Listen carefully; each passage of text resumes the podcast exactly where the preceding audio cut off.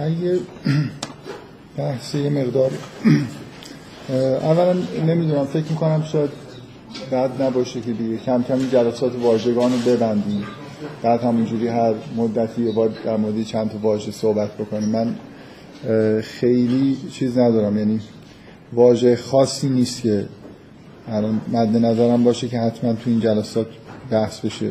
میخواستم این چند تا واژه خوبم انتهای بحث بگم، بعد همین کارو به شکلی ادامه بدم. حالا نمیدونم، شاید این جلسه آخر باشه یا مثلا دیگه حد اکثر یکی به آخر. یه بحثی میخوام ابتدای جلسه بگم، ممکنه حالا یه مقدار طول بکشه، فکر میکنم کلا بحث مفیدیه، یه خورده باز خارج از موضوع واژگان قرآنه، ولی فکر میکنم دونستنش بد نیست. قبلا هم به یه دلایلی مثلا جست و گریخته بهش یه اشاره‌ای کردم به این موضوع. موضوع کلا در مورد شأن زبان و واژگان و اینجور چیزاست، یعنی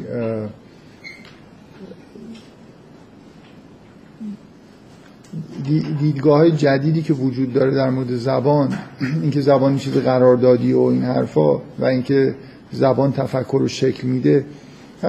بارها مثلا فکر میکنم توی مقدمات وقتی که در مورد ایزوتسو بحث میکردم یکی دو جلسه از این صحبت ها کردم و بعدن هم به یه مناسبت هایی مثلا فکر میکنم تو بحث های مربوط به آفرینش هم این حرفا رو زدم. حالا که در مورد خود واژگان داریم بحث میکنیم بی مناسبت نیست که یه خورده حالا منسجمتر و مفصلتر یه بخشی از این بحث ها رو مطرح بکنم. یه ادعایی وجود داره در مورد فلسفه، در واقع در فلسفه زبان، در مورد خود زبان و شأن زبان و در مورد اینکه فلسفه جدید یه پیشرفت بزرگی که انجام داده اینه که عمیقاً مثلا درک کردن که زبان چقدر مهمه و اهمیتش توی چیه. فکر میکنم کلاً شاید این موضوع از نظر تاریخی یه مقدار برمیگرده به گسترش زبانشناسی، آشنایی زبانشناسای اروپایی با بعضی از زبانهای عجیب مثلا سرخپوستی یا زبانهایی که توی استرالیا مردم بهش تکلم میکردن و اینا، که زبانهای دور از زبانهای هند و اروپایی بودن. یه مقدار این تصور تقویت شد که زبان‌ها چقدر میتونن متفاوت باشن و بعد این تصور پیش اومد که اگه زبان‌ها خیلی متفاوت باشن، آدمایی که به اون زبان‌ها فکر میکنن چقدر ممکنه متفاوت به دنیا نگاه بکنن. من این مثالایی از خود ایزوتسو فکر میکنم آوردم که به نظر من یه مثال خیلی جالبش اینه که میگن که یه زبان سرخپوستی وجود داره که توش برخلاف تقریبا همه زبان‌ها که اشیا رو بر اساس کاربرد میشناسن، اشیا رو بر اساس در درجه اول بر اساس شکل میشناسن. مثلا فرض کنید من الان تصورم اینه که پشت این میزی نشستم که یه میز مستطیل شکله. حالا تو اون زبان سرخپوستی این یه مستطیلیه که در ضمن میزه، اولویت با شکل اشیاست. حداقل وقتی دارن حرف میزنن به نظر اینجوری میرسه. من میدونم که یه موقعی برای زبانشناسا قطعا میگفتن که یه زبانی وجود داره و مردم اینجوری به دنیا نگاه میکنن بر اساس شکل، و الان در مورد همه این تحقیقات قدیمی که توی زبانهای اطراف و اکناف دنیا انجام شده بود یه شک و شبهه‌ای ایجاد شده. من واقعا برام فعلا مهم نیست که یه همچین زبانی وجود داره یا نه. فرض کنید یه همچین زبانی وجود داشته باشه، من فکر میکنم واقعا وقتی که یه همچین زبانی آدمو بهش تکلم میکنن یه مقدار نگاهشون به اطرافشون با نگاه ما فرق میکنه. اینکه من میخوام بگم حتی یه همچین چیز ساده‌ای معنی داره که ما اشیا رو در درجه اول با کاربردشون میشناسیم، با نیازی که از ما برطرف میکنن، و بعد مثلا به شکلشون اهمیت میدیم. بنابراین ردبندی اشیا برای مثلا به صورت میز، صندلی الی آخره، در حالی که میشه فکر کرد که یه جور دیگه ای هم به دنیا میتونیم نگاه کنیم. به جای اینکه اول به یه شی که نگاه میکنیم مثلا توجهمون به اون شی حالت تملک داشته باشه و بخوایم ازش کاری بگیریم، اشیا رو بر اساس کاربردی که برای ما دارن بهشون نگاه بکنیم، مثلا بیایم اول اشیا رو بر اساس شکل بهشون نگاه کنیم. به نظر میاد یه همچین بحثایی خب از توی زبانشناسی بیرون اومد. من قبلا توی یه جلساتی به نظرات ساپیر وورف اشاره کردم که خیلی غلیظ به این معتقد بودن که زبان در واقع مثلا واژگان و گرامر حتی یه روش‌هایی هستن برای افراز کردن مثلا پدیده‌هایی که مشاهده می‌کنیم و بیان کردن رابطه بین اینها. و وقتی شما توی یه زبان دارید زندگی می‌کنید و واژگان خاصی دارید و گرامر خاصی، نتیجهش اینه که به دنیای نگاه خاصی پیدا می‌کنید که ممکنه با یه آدمی که تو زبان دیگه زندگی می‌کنه تفاوت داشته باشه. یه مثال خیلی واضحش در مورد واژگان مثلا باز تو هم مقدمه همین کتاب ایزوتسو اگه اشتباه نکنم اومده، تعداد واژه‌هایی که در یه مورد وضع میشه تو زبان‌های مختلف خیلی خیلی متفاوته. مثلا فکر می‌کنم تو مقدمه این کتاب نوشته که اسکیموها 30 تا واژه برای برف دارن. بنابراین اصلا اینجوری الان شما به اسکیمو بگید داره برف میاد، خب کاملا مبهمه دیگه، چه جور برفی؟ از نوع اول تا نوع سیوم باید مشخص بکنید. ببین ما توی زبان خودمون به نظرمون بدیهی میرسه که باید بین برف و بارون 2 تا واژه داشته باشیم، برف و بارون فرق داره، ولی واقعا ما متوجه این هستیم که برفای مختلفی میاد. گاهی مثلا برف مخلوط با بارونه، گاهی میگیم برفش خشکه، مثلا این از اون نوع برفایی که زود رو زمین میشینه، برفای نزدیکی به تگرگ. مثلا ما 3 تا واژه باران و برف و تگرگ داریم، بقیه چیزها رو دیگه همینطوری حالا با یه مقدار اگه خیلی مهم باشه یه لحظه بخوایم اشاره بکنیم یه خورده صفات میاریم و یه کاری میکنیم که معلوم بشه که در مورد چی داریم صحبت میکنیم. ولی اگه شما اسکیمو باشید، در قطب شمال زندگی بکنید و هر روز برف داشته باشید و اینکه چه جور برفی داره میاد به شدت به زندگیتون ربط داشته باشه، مثلا بدونید که تو این نوع برف مثلا نوع 12 خرسای قطبی بیرون نمیان از لونشون، ولی تو برفای مثلا نوع 11 و 10 میان بیرون و بعد مثلا خب بنابراین وقتی نمیان بیرون خوبه دیگه، شما میتونید با امنیت برید به شکار، در حالی که ممکنه برف 12 از اون نوع برفایی باشه که شکار شما هم بیرون نمیاد. بنابراین خیلی مهمه که این یه اسمی داشته باشیم، بگیم امروز از اون نوع برفا داره میاد، بنابراین بی خیال شکار بشیم، خطری وجود اون برفی که خرس قطبی بیرون نمیاد، مثلا دشمنای ما بیرون نمیان ولی سیدا بیرون میان، اونا برفای خوب هستن. اگه جای زندگی بکنیم که معیشتمون به مثلا فرض کنید انواع بارش برفای مختلفی که میاد خیلی مربوط باشه، طبیعیه که خب انتظارمون این باشه که زبانی ابداع بکنیم که خیلی در مورد انواع بارش برف دقیق باشه، برای خاطر اینکه ما یه جوری در واقع متوجه این باشیم که تو چه شرایطی قرار داریم که برای ادامه زندگیمون مهم. این یه منبع در واقع توجه به زبان بوده، قطعاً آشنایی با زبان‌های متفاوت، با تمام زبان‌های آسیایی و اروپایی از هندوستان تا مثلا فرض کنید زبان‌های اروپایی اصولاً تو یه رده زبان قرار می‌گیرن. زبانشناسا تا وقتی که این زبان‌ها رو بررسی می‌کردن، یونانی، لاتین، چه می‌دونم سانسکریت، حتی زبان‌های پهلوی، فارسی، اینا همه زبان‌هایی بودن که خیلی شبیه هم هستن. حتی از نظر واژگان ریشه‌های مشترک خیلی زیاد دارن. از نظر گرامر خیلی به هم دیگه شباهت دارن. ولی اینکه حالا وقتی آدم مطالعه می‌کنه تفاوت‌های زیادی می‌بینه، ولی واقعا بالاخره اینا هم خانواده هستن، شباهت‌های خیلی خیلی زیادی دارن که ما متوجهشون نیستیم. و مطالعه زبان‌های دور افتاده در واقع یه جوری این مسئله رو عمده کرد که زبان خیلی زبان‌ها میتونن با هم متفاوت باشن و طبعاً زبان‌های متفاوت میتونن نگاه‌های مختلف به دنیا رو به همراه داشته باشن. این فکر میکنم یه از نظر تاریخی یه منبع این پدیده‌ایه که توجه به زبان توی قرن 20 از لحاظ فلسفی خیلی خیلی غلیظ‌تر شد نسبت به دوران گذشته. و نکته دیگه هم فکر میکنم از توی خود فلسفه اومد، مثلا با کارهایی که فرگه شروع کرد بعداً توی کمبریج مثلا آدمایی مثل راسل انجام میدادن، و مخصوصا فکر میکنم اوجش یه آدمی به اسم ویتکنشتاین که دو تا فلسفه متفاوت تو دوران زندگی خودش تولید کرد، که مخصوصا فلسفه دومش به شدت این مسئله اختیاری بودن زبان و قراردادی بودنش و اهمیتش توی تفکر مهم بود. داخل خود فلسفه فکر میکنم جدای از مسئله زبانشناسی، از طریق در واقع علاقه‌ای که فیلسوفا پیدا کردن به دقیق زبانهای دقیق مثل زبان ریاضی، این مسئله به وجود اومد که به هر حال در مورد زبان روزمره مطالعه بکنم، و خب یه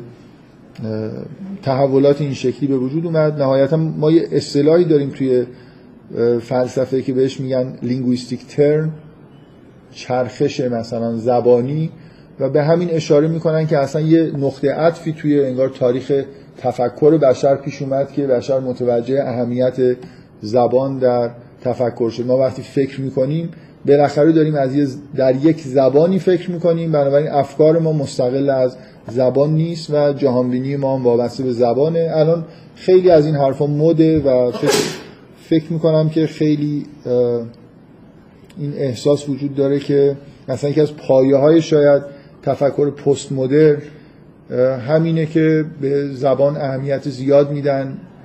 زبان چون قراردادی، بنابراین حقیقتا تا حدودی قراردادی میشه و یه جوری بی‌معنیه اگر بخوایم مثلا از تفاهم بین همه آدما صحبت بکنیم، در حالی که به شدت نگاه ما به دنیا بر اساس یه سری قراردادها داره شکل میگیره. یعنی مثلا فرض کنید ما این مثالای خیلی معروف مربوط به طیف رنگیه که چقدر ما اختیارات داریم در مورد اینکه این طیف رنگی رو به چند قسمت بکنیم و از کجا تا کجا این طیف رنگی روی اسم براش بذاریم. شما زبان‌های مختلفو که نگاه می‌کنید می‌بینید که تفاوت‌های اساسی وجود داره توی نامگذاری رنگ‌ها. یعنی این شکلی نیست که یه آدمی که توی اون سر دنیا داره زندگی می‌کنه همین رنگایی که ما اسم گذاری کردیم و می‌شناسیم و به همین شکل نامگذاری کرده باشه. مثال معروفش اینه که تو زبان روسی رنگ آبی وجود نداره، نامی برای رنگ آبی فکر می‌کنم، اگه من یه خورده دارم از همینجور حافظه دراز مدت هم استفاده میکنم، فکر میکنم یه مثال معروف رنگ آبی تو زبان روسی. خیلی اکثر زبان‌ها واژه‌ای دارن که معنیش رنگ آبیه، ولو اینکه ممکنه حالا اون طیفی که بهش آبی میگن یه تفاوتایی با هم دیگه داشته باشه، ولی اصلا تو زبان روسی ما آبی نداریم. مثلا ممکنه تا یه بخشایی از آبی رو سبز جزء سبز حساب کنن، یه بخشایش رو یه اسم دیگه براش بذارن. در هر حال واضحه که لزومی نداره که ما رنگا رو آدمای مختلف تو سراسر دنیا این بخش‌بندی این طیف به طور یکسانی انجام شده باشه، قطعا میتونه متفاوت باشه.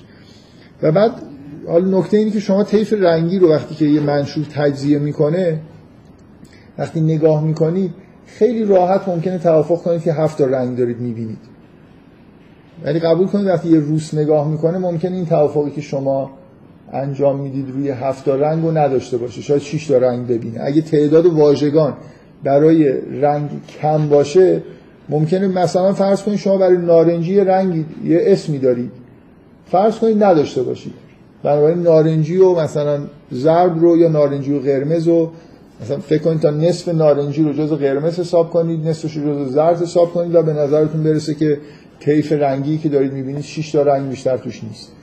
و ممکنه آدم حساس‌تری نسبت به رنگ باشید یا توی زبانی زندگی کنید که واژگان متفاوتی داره، خیلی تعداد حساسیت نسبت به رنگ بالاست از نظر وضع واژگان، و طیف رنگی رو بیشتر از 7 رنگ ببینید.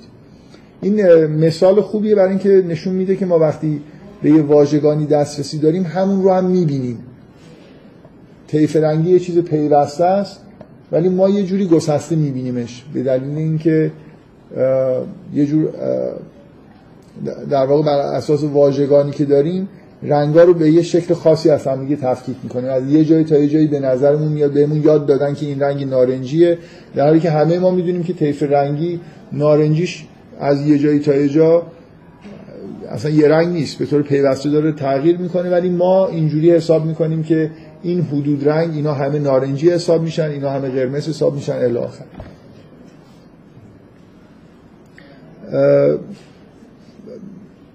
اینا مثالایی هستن از مثالایی که از گرامرهای زبانهای دور افتاده پیدا کردن، مثالایی که از واژگان زبانهای مختلف پیدا کردن و مثالای دیگه‌ای که جنبه کاملا فلسفی داره که نشون میده که زبان ما اهمیت داره توی نگاهی که به دنیا داریم.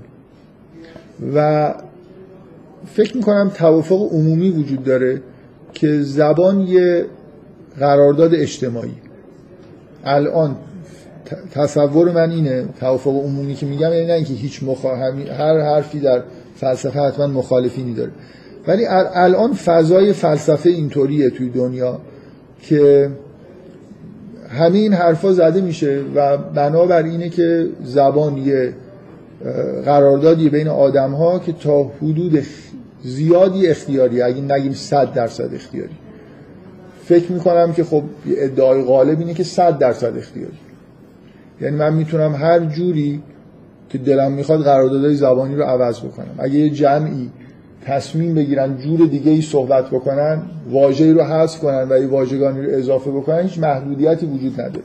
آدما بر اساس نیازهای خودشون، به قول ویتگنشتاین در اساس معیشت خودشون، واژگانی رو وضع کردن و یه جور در واقع وسیله ارتباطی برای خودشون به وجود آوردن که میتونست اینی که هست نباشه، جور دیگه ای باشه.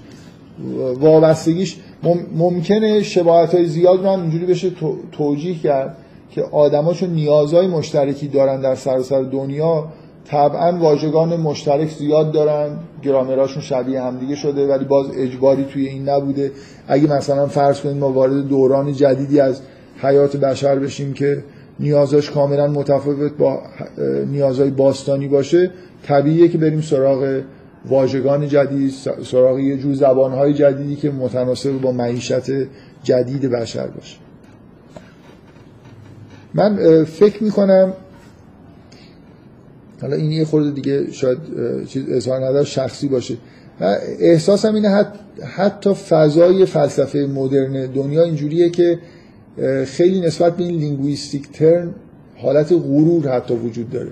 یعنی شما از یه فیلسوف الان بپرسید که بزرگترین پیشرفت مثلا فلسفی بشر تو قرن 20 چیه، احتمالاً همینو میگه، توجه به زبان به عنوان یه ابزار، به عنوان یه عامل تعیین کننده تفکر. یعنی ادعا اینه که قبلا فکر میکردن که ما فکر میکنیم و زبان فقط یه ابزاره که اهمیتی نداره، یعنی انگار تفکر یه جوری مستقل از زبانه، حقیقت مستقل از زبانه، و حالا به این نتیجه رسیدیم که اینجوری نیست. زبان نقش عمده‌ای در تفکر و در واقع دیدگاه ما نسبت به حقیقت داره.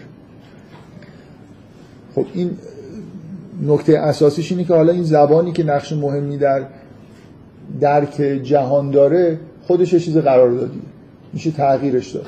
بنابراین درک ما از جهان وابسته به قراردادایی که بین خودمون گذاشتیم که لزوماً چندان به اصطلاح چیز ربط نداره به اینکه جهان چجوری، بیشتر به معیشت و چیزهای روزمره ما ربط داشته.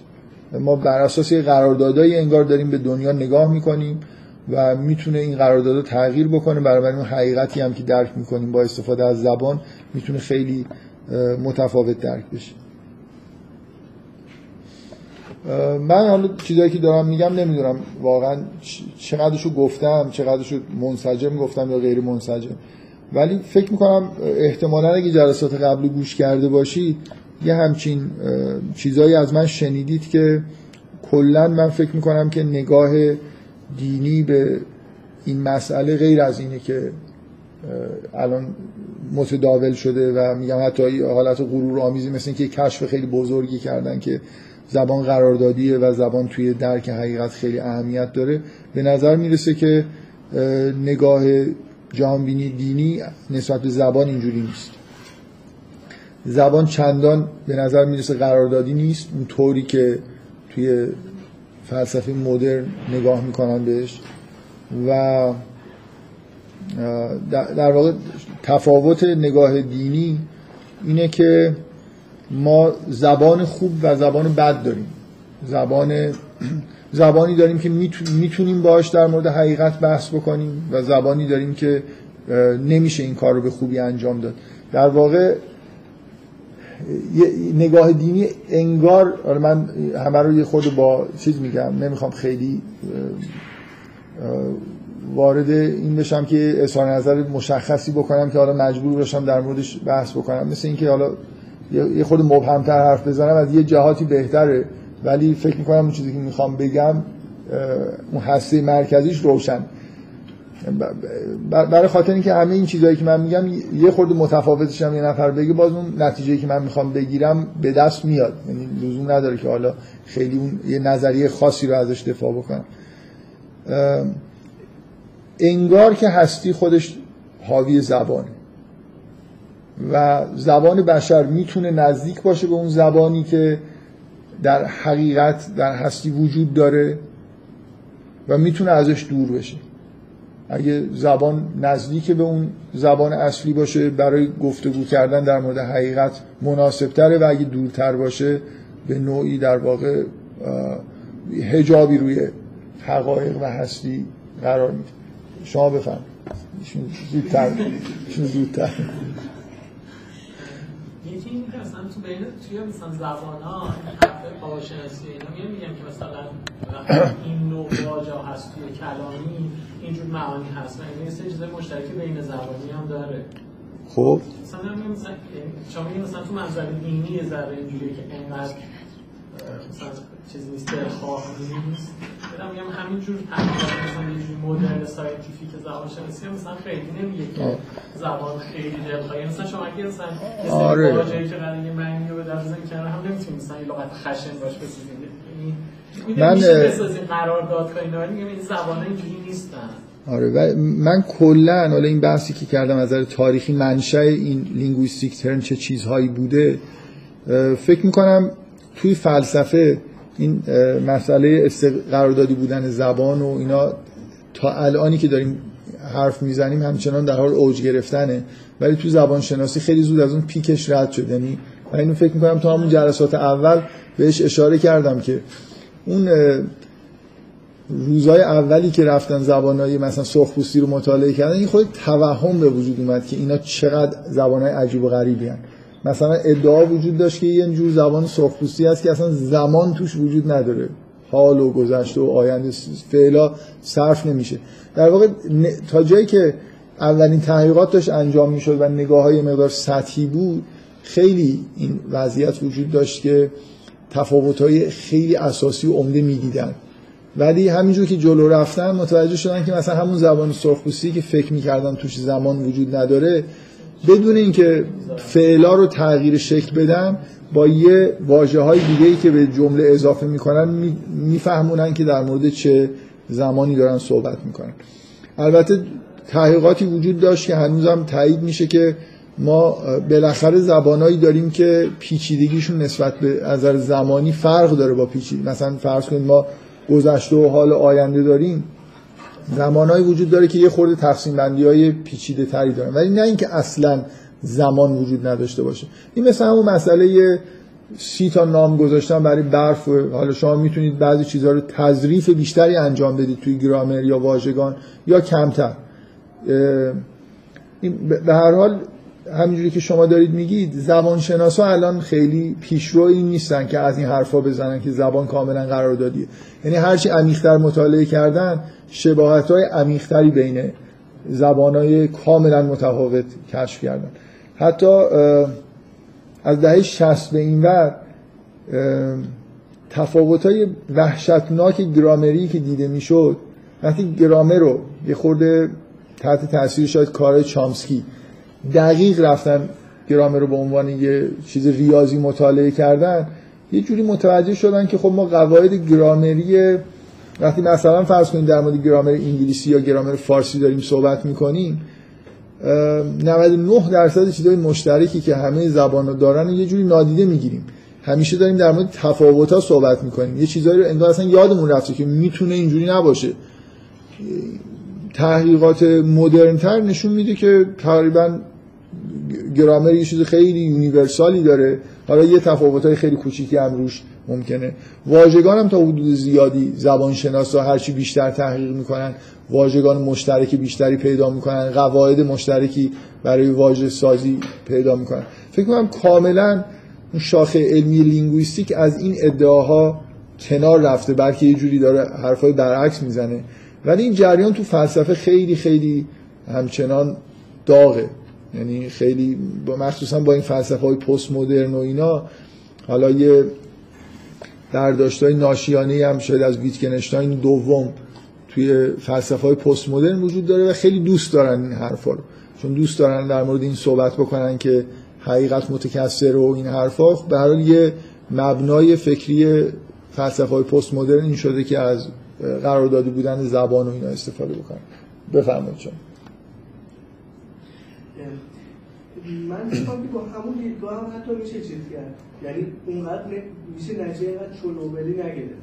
میگه خب معیشت ها نتیجه چی نگرفت؟ نتیجه شلوغل اینکه همه چی مثلا همه چی زبان رو هوا میره، اینکه معیشت آدم ها اینقدر محدودیت های جبری داره که خب یه چیزهایی احتمالا توش مثلا منقرض میشن دیگه. مثلا فرض کنید که یه سری کلمه باشه که اینا مثلا با معیشت آدم ها در تضاد باشه، یه چیزایی باشه یا بی‌ربط باشن، مثلا اینا که از استفاده خارج میشن و منسوخ میشن این کلمات. یا مثلا اینکه هر کسی یه پدری داره، یه مادری داره، جسمی داره، نمیدونم یه چیزایی میبینه، یه چیزایی میشنوه، اینا داده میشه. یعنی معیشت این آدمه انگار در یه حد ابتدایی لااقل یه چیزایی تامین می‌کنه. بذارید فرض کنید که من اینو پذیرفتم که معیشت آدم‌ها خیلی خیلی با هم دیگه اشتراک زیاد داره، بنابراین زبان‌های مشترک به وجود میاد. ولی باز اون مشکل وجود داره که اگه زبان تابع معیشته، تابع انگار حقیقت نیست، یعنی یه چیز عملیه ما برای زندگی خودمون ساختیم و حالا فکر میکنیم که داریم دنیا رو کشف میکنیم مستقل از سبک زندگی خودمون. حتی اگه همه آدما هم زبان مشترکی داشته باشن این مشکل وجود داره که وقتی زبان تابع معیشته، پس ما دنیا رو داریم یه جوره به اصطلاح پراگماتیکی میشناسیم، نه اینکه در حالی که احساس قدیمی نسبت به کشف حقیقت اینه که من مثل یه ناظر کاملا بی‌طرف که کاری ندارم که چی کار میخوام در جهان بکنم، دارم جهان رو میشناسم.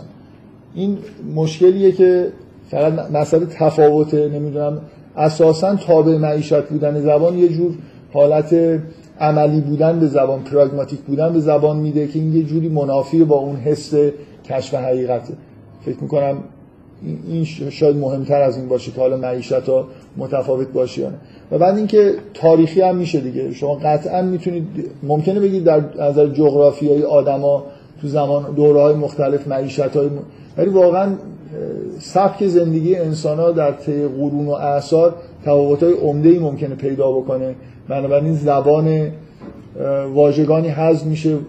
همونطوری که می‌بینید واژگان جدید به طور مداوم تولید میشه و یه تغییرات توی گرامر به وجود میاد که اینا تاریخی هن و بنابراین نگاه ما به هستی رو هم ممکنه تحت تاثیر قرار بده.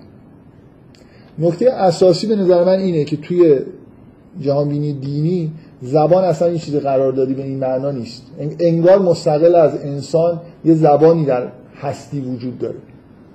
شما مثلا اینطوری نیست که خداوند چون انسان بهش نگاه میکنه اسمایی داره، خدا واقعا خدایی وجود داره و خداوند اسمایی داره، صفاتی داره و اینا نامهایی دارن و این نامها مثلا به انسان طوری خلق شده که این نامها رو درک میکنه. همون من به همین مناسبت فکر میکنم تو داستان آفرینش به این موضوع یه جورایی اشاره کردم به مسئله زبان، چون اونجا فکر میکنم مسئله زبان خیلی کلیدیه تو داستان آفرینش، که شما وقتی قرآن میخونید مثلا همون قطعه رو میخونید به نظر میاد که ما با یه جهانی مواجه هستیم که توش اسمایی به معنای واقعی کلمه وجود دارن و انسان این اسما رو یاد میگیره، ربطی هم نداره به اینکه میخواد حالا زندگی بکنه یا نکنه، مستقل از این بحث یه جوری در واقع جهان حاوی بر اساس اسما اصلا ساخته شده، کلمه انگار در جهان وجود داره و بعد بازتابش توی حیات بشر، توی ذهن بشر همین زبانیه که در واقع ما باش تکلم میکنیم. نکته اساسی اینه، این چیزی که به نظر من شبهه ایجاد میکنه دیدن تفاوت هاست و همین استدلالی که من لابلای حرفام گفتم که زبان یه پدیده اجتماعیه و به وضوح قرار دادیه، یعنی من هر لحظه که اراده بکنم توی جامعه میتونم یه واژه رو حذف کنم با توافق جمع یا با زور، اونطوری که توی اتحاد جماهیر شوروی سعی میکردن این کار رو انجام بدن. یعنی نمیدونم چقدر میدونید تو زمان استالین بخشنامه میومد که یه واژه باید حذف بشه، هیچ کس نباید از این واژه، در هیچ رسانه‌ای نباید این واژه اصلا وجود داشته باشه. این واژه مثلا فرض کنید بورژوایی چیزه مربوط به مثلا یه ساخته بورژوازیه و ضد طبقه کارگر مثلا وضع شده، یه نگاه اینجوری داشتن، دستورالعمل میدادن که این واژه مثلا ممنوعه. نه فقط گزاره های ممنوع وجود داشت، واژگان ممنوع هم وجود داشت و فکر میکردن که اینجوری به هر حال به یه مثل یه توطئه. کلا دیدگاه زمان استالین خیلی این شکلی بود که همش امپریالیسم مرحله ما داره توطئه میکنه، این توطئه ها تا حد اینکه واژه هایی وضع میکنن که مثلا ذهن آدما رو گمراه بکنن هم رسیده بود. بعد با بخشنامه سعی میکردن واژه ها رو تغییر بدن، واژه های جدید بسازن، متداول بکنن که با تفکر خودشون در واقع با جهان بینی خودشون سازگار باشه. حالا زور رو بذاریم کنار، یه جمع میتونه زبانی جدید اختراع بکنه، میتونه زبانی که باهاش حرف میزنه رو بنا به قرارداد تغییر بده. بنابراین به نظر میرسه که خیلی واضحه که زبان چیز قراردادیه، یه چیزی نیست که وجود داشته باشه و ما تابعش باشیم. ما تابع زبان نیستیم، زبان تابع تصمیماتیه که ما میگیریم و نمونه‌اش هم این تفاوتایی که تو زبان‌های مختلف به چشم میاد. خب این خیلی استدلال نادرستی اگه ما از این بخوایم نتیجه بگیریم که هیچ زبان نتیجهش بخواد این باشه که هیچ زبان واقعی وجود نداره. یعنی من میتونم فرض بکنم و به نظرم میاد که همینجوری هم هست که یه زبان حقیقت نمایی وجود داره در جهان، هستی برای خودش یه زبانی داره، یعنی واژگان خوبی برای سخن گفتن وجود داره، گرامرها نسبت به هم خوب و بد میتونن داشته باشن. مثل اینکه شما فرض کنید یه لحظه این واقعا حرفی که میخوام بزنم، این قسمت شاید تمثیل داره، خیلی جدی نگیرید، فرض کنید واقعا یه زبان وجود داره در جهان که بهترین زبان ممکن برای سخن گفتن درباره جهان، واژگان یه دیکشنری وجود داره که از واژه‌های اون زبان رو داره توضیح میده و یه گرامری هم که گرامر اون زبان. حالا من میتونم زبان‌ها رو بر اساس اینکه چقدر به این زبان دورن یا نزدیکن تقسیم بندی بکنم. درسته که هر لحظه اراده بکنیم میتونیم یه زبان عجق و عجقی به وجود بیاریم، ولی این دلیل نمیشه که بگیم که زبان یه هسته مرکزی، یه زبان خوب وجود نداره. من فکر می‌کنم تفاوت‌های موجود و قراردادی بودن زبان به این معنایی که ما داریم در موردش صحبت میکنیم واقعیت داره و هیچ تضادی هم نداره با این تصوری که من دارم میگم. اینکه در مثلا فرض کنید شما بیاید از دیدگاه دینی، من میگم مثلا فرض زبانی که توش واژه معادل تواب وجود نداشته باشه زبان خوبی نیست، یکی از اسماء الهی توش مفقوده. بنابراین اگه من معتقدم، من دارم سعی میکنم بگم که چرا وقتی دینی نگاه میکنیم اجباراً یه جور زبان به اصطلاح انگار استاندارد باید توی ذهنمون باشه. من اگه میخوام یه زبانی داشته باشم در مورد حقیقت بتونه کاشف حقیقت باشه، باید توش اسماء الهی وجود داشته باشن، باید بتونم واژه‌هایی برای اسماء الهی داشته باشم، باید بتونم یه واژه‌هایی داشته باشم در مورد همین صفات. الان ما داریم در مورد واژه‌هایی صحبت می‌کنیم در مورد انسان، مثل ایمان، اسلام، عمل صالح الی آخر. اگه من یه زبانی داشته باشم که این واژه‌ها توش وجود نداشته باشن، در مورد پدیده‌های مربوط به انسان نمیتونم به درستی صحبت بکنم، مغشوش میشه. مثل اینه که در واقع یه جوری پارتیشن بدی درست بکنم که واژه‌ها با هم دیگه یه جوری قاطی بشن، مثلا یه واژه‌ای داشته باشم که خیلی واژه‌ها رو نصف، شما واژه رو میتونید اینجوری در نظر بگیرید دیگه، باز این حالت تمثیل داره، مثل اینی که من یه مصداقایی در جهان دارم، بعد اسم واژه رو که میذارم مثل اینکه یه زیرمجموعه‌ای از این مصداقا رو تعیین میکنم که مصداق‌های این واژه هستن. حالا فرض کنید که یه جور مثلا تقسیم بندی کارتزیان توی جهان وجود داره که میشه خیلی خوب وقتی که این تقسیم بندی رو انجام بدم، یعنی مثلا فرض کنید محورهای افقی عمودی نقطه ها رو تقسیم بندی بکنم و خیلی خوبم در مورد این نقطه ها حرف بزنم. حالا یکی بیاد مثلا دایره بیضی بکشه، هم تو در تو باشن، مثلا یه جوری با هم دیگه، بعد حالا بخواد در اساس این دایره بیضیایی که کشیده گزاره‌ای در مورد اون نقطه هایی که توی صفحه هست بیان بکنه، ممکنه هیچ گزاره درست حسابی نتونه بگه. بنابراین این که ما یه زبان بهتر یا زبان ایدئال داریم، یه هسته مرکزی که در مورد اگه اون زبان موجود باشه، اون واژگان موجود باشه، گرامر شبیه اون زبان ایدئال موجود باشه، خوب میتونیم صحبت بکنیم در مورد حقایق هستی و اگه هر چقدر ازش دور بشیم نمیتونیم در واقع خوب صحبت بکنیم.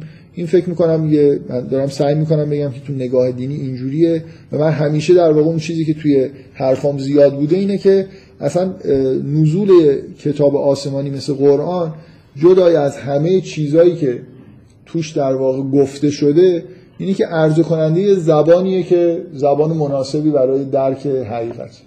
بفرمایید. دو تا نکته، یکی اینکه آیا واقعا واژه مهمه؟ چون تو همون جلسه‌های جلسه بعدش هم صحبت کردیم درباره اینکه این تصور الان این تصور قابل دفاع‌تره که به هر حال میشه واژه‌ها رو ترجمه کرد. ترجمه هم چه مقدیره فوقش با یه مثلا نشانه یه پاراگراف بدوی یک کلمه دو کلمه. یه نکته این و خب چرا واژه، چرا مثلا یه پاراگراف که باید این موضوع مثلا. نکته دوم اینه که باز هم همینجوره، یعنی اگر ما نخواهیم درباره کل حقیقت صحبت کنیم، درباره یک بخش مهم از حقیقت صحبت کنیم، مثلا همون حدی که تو قرآن درباره صحبت شد، در این صورت باز هم ممکنه اون استدلال باشه که اینکه در احساسات آدم‌ها، در زندگی آدم‌ها مثلا محبت وجود داره، خشم وجود داره، بخشندگی وجود داره، اونها مثلا بازم مثلا جزئی از زندگی آدم ها هستن و اینا تو زبان ناچار تجلی پیدا میکنن. حالا خیلی چیزا ممکن نکنه، مثلا زبان ما همین الانش هم زبان علمی مثلا برای توصیف دنیا کفایت نمیکنه احتمالاً، یا مثلا 200 سال قبل مثلا نمیکرده، چون واژه‌ها مثلا واژه‌ها از تصوری که از واژه بوده از مثلا فیزیک نیوتنی میاد، بعد الان هم دوباره واژه‌هایی که داریم دارن به یه مفاهیمی ارجاع میدن که الان برای توصیف دنیای فیزیکی ممکن کفایت نکنه. میخوام بگم که همه حقیقت رو ما نمیخوایم چیز کنیم، به همه حقیقت نمیتونیم اینجوری کار داشته باشیم که زبان ما قراره همه حقیقت رو بدون اوجاش توصیف کنه. ما یه قسمت از حقیقت رو کار میکنیم تو احساسات و مثلا زبان آدم‌ها میگن ناچار وارد میشه دیگه، نمیشه. نظر من اینه که تو زندگی آدم‌ها اون قسمتی مثلا اسما تو زبان تو همه زبان‌ها قاعدتاً امکان تجلی دارن، چون که تو روابط بین آدم‌ها تو احساسات آدم‌ها منعکس میشن همین چیزا. من چیزی که از حرفتون میفهمم اینه که میخواید بگید که با همین زبانهای موجود هم به نوعی میشه در مورد حقیقت صحبت کرد. به یه خب حالا فکر می‌کنم نظریه هم حتی مشکلی نداره. این زبان همونجوری که ایزوتسو تو اونی که کتابش خدا و انسان در قرآن میگه، فقط واژگان فقط یه چیز نیست، مثل دیکشنری نیست. واژه‌ها با هم دیگه در ارتباطن، یه شبکه‌ای از روابط بین واژگان وجود داره که ذهنیت درست میکنه.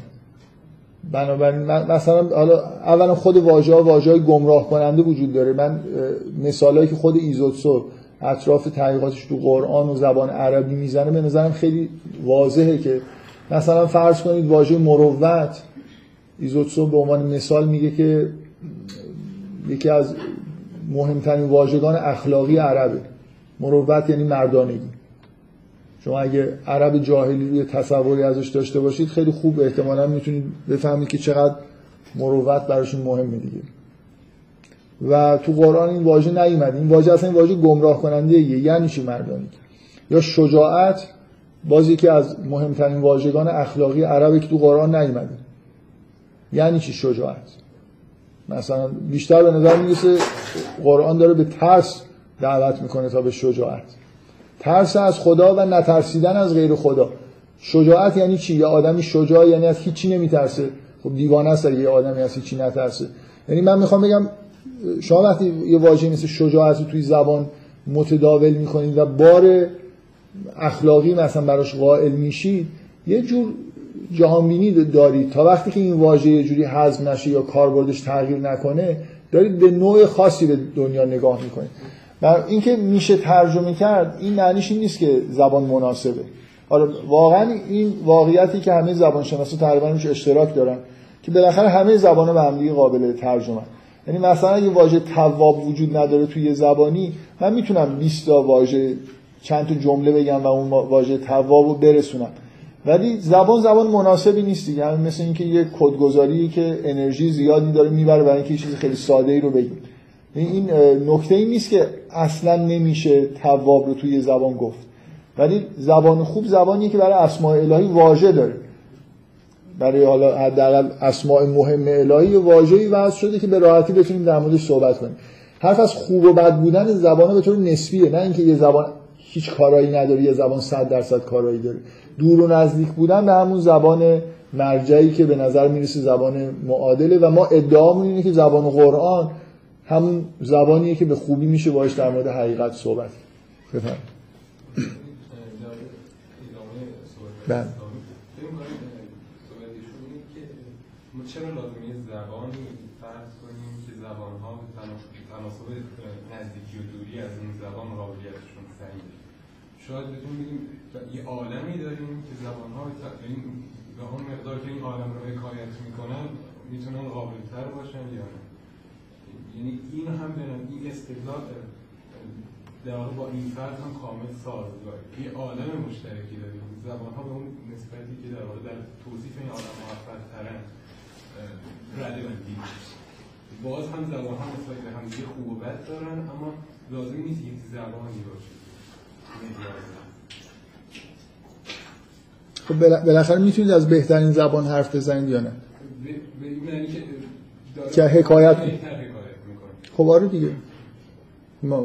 من فکر میکنم شما همین که اینو بپذیرید که زبان ها میتونن بهتر و بدتر حکایت کنن از حقیقت، اون وقت حرف از بهترین زبان میتونید بزنید یا زبانهای بهتر. من خیلی اصرار ندارم که یه زبان یونیکی هست، خیلی ادعای من لزومی نداره اینجوری فرض کنم که الان مثلا یه واژه رو از قرآن کم و زیاد بکنید یه عالم مثلا تفاوت ایجاد میشه. به هر حال مثلا اینه که مثلا فرض کنید زبان قرآن خیلی زبان خوبیه برای حرف زدن در مورد حقیقت یا مثلا بهترین زبانه برای اینکه جهان رو توصیف بکنیم، و یه زبانی ممکنه بی‌نهایت دور باشه از اینکه بتونی جهان رو توصیف بکنی. همین چیزی که من لازم دارم واقعا در همین حده. همش تو حرفام میگم که بعضی چیزا رو مبهم میذارم برای اینکه لازم نیست ادعای دقیقی بکنم. نکته‌ای که میخوام بهش احتیاج دارم اینه که با وجود قراردادی بودن زبان‌ها این حرفا رو میشه زد. یعنی من میپذیرم که خیلی واضحه که قراردادهای اجتماعی زبان رو تعیین میکنه، معیشت ما قطعاً توی تعیین قراردادها مؤثره و هیچ کدوم اینا معنیش این نیست که زبان مرجعی وجود نداشته باشه، زبانها بهتر و بدتر نداشته باشن. و تصور من اینه که نگاه دینی همیشه حاویه یه همچین ادعایی در مورد زبان بوده و هست. بفرمایید.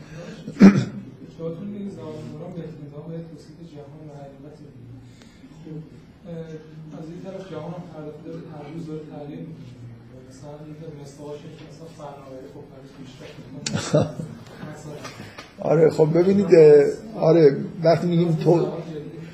وقتی میگیم توصیف جهان منظورمون مثلا چیزای خیلی پیش پا افتاده روزمره که نیست.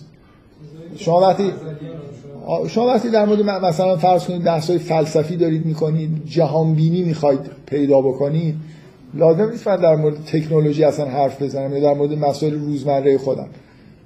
میبینید توی قرآن هم در یه حدی اصلا واژه‌ها وارد مسائل روزمره نمیشن.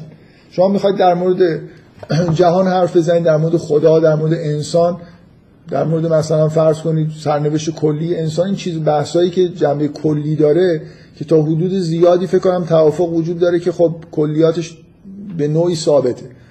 یعنی من بالاخره به عنوان زیست شناس هم اگه به جهان نگاه بکنم احساسم این نیست که انسان همون گونه ای نیست که 5000 سال قبل زندگی میکرده. ما به عنوان مثلا از نظر ساینتیفیک هم یه گونه ثابتی هستیم، معیشت مشترکی داریم، بنابراین حرف زدن در مورد انسان، حالاتی که انسان بهش دست میده با مثلا حرف زدن در مورد آسمان و زمین و این کلیاتی که اطرافمون وجود داره یه چیزای خیلی مشترکی هست. بحث دقیقا در مورد همچین زبانیه، نه در مورد زبانی که همه چیز، خب یه بخشای متغیری تو جهان وجود داره که اصلا ربطی هم به اون چیزی که توی قرآن یا فلسفه می‌خوایم در موردش صحبت بکنیم نداره. یعنی من لازم ندارم که مثلا واژگان کامپیوتر رو بلد باشم اگه میخوام در مورد مثلا بحث فلسفی بکنم، که فکر کنم برای اینکه بخش عمده‌ای از زندگی و زبان ما مستقل از این بحثایی که داریم میکنیم چیز مورد توافق همه هست. بفرمایید.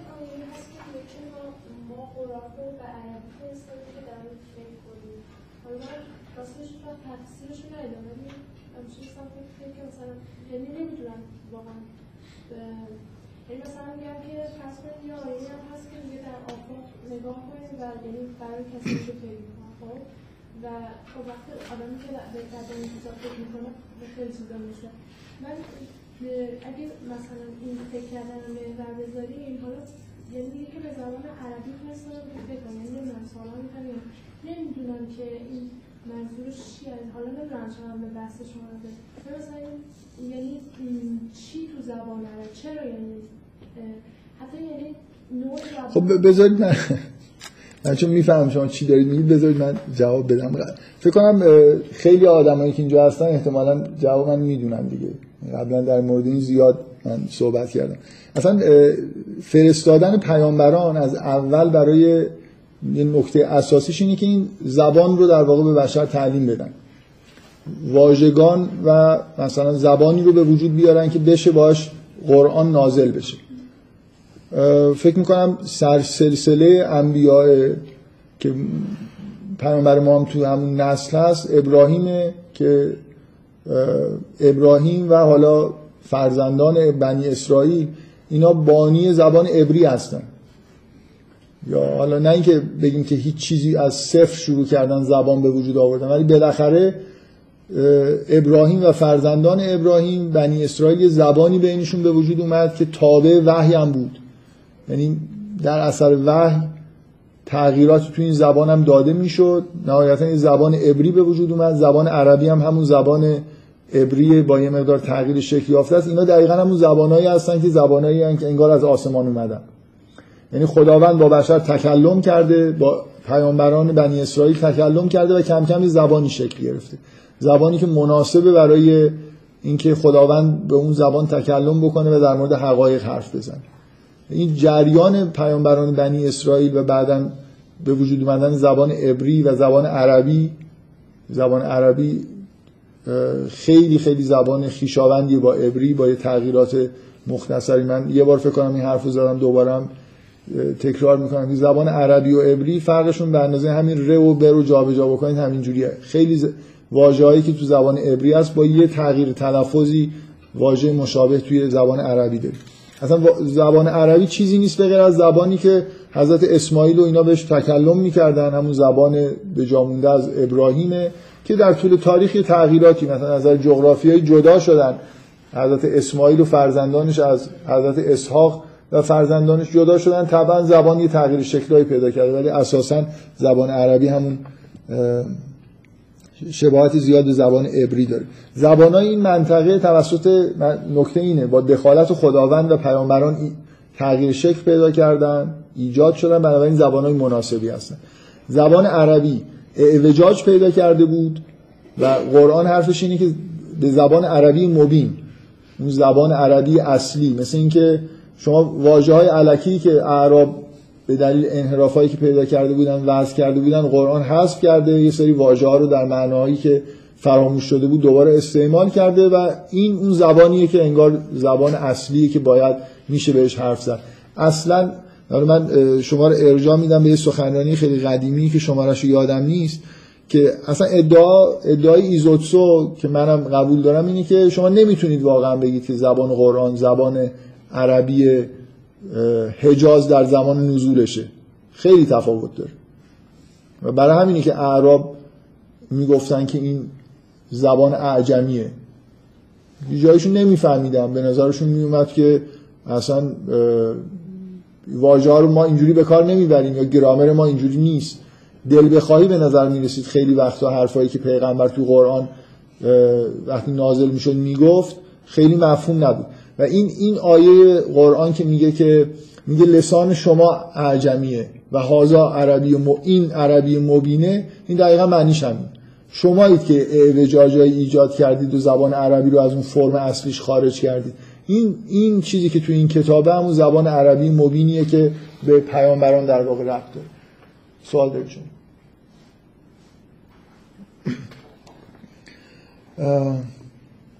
من یه نکته‌ای که حالا این که نکته‌ای بود که من چندین بار روش تاکید کرده بودم، خب در حال بد نبود که در موردش صحبت بکنیم. ما در واقع یه جور دیدگاه تاریخی هم داریم که دفاع بکنیم از این که زبان قرآن زبانیه که یعنی با این اعتقاد سازگاره که زبان هستی نمای مثلا بهینه‌ایه.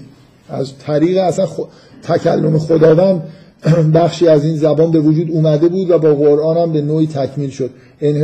انگار هی مرتب بشر استعداد اینو داره که بنا به تمایلات و معیشت‌هایی که پیدا می‌کنه، انحرافایی که پیدا می‌کنه، اعوجاجایی توی زبان ایجاد بکنه و در زمان در واقع تاریخ انبیا بنی اسرائیل به طور مداوم خداوند داره تکلم می‌کنه. انبیایی هستن که اون اعوجاجا در وجودشون نیست، بنابراین واژه‌ها رو مجددا حذف می‌کنن، یه چیزای جدید رو ابداع می‌کنن تا اینکه برسیم به یه جایی که کتابی مثل قرآن بتونه نازل بشه. شما نمیتونه باز همون حرفی که زدن که همین زبان رو به هم دیگه قابل ترجمه است، نمیشه گفت که نمیشد قرآن به زبان یونانی نازل بشه یا به زبان مثلا سرخپوستی نازل بشه.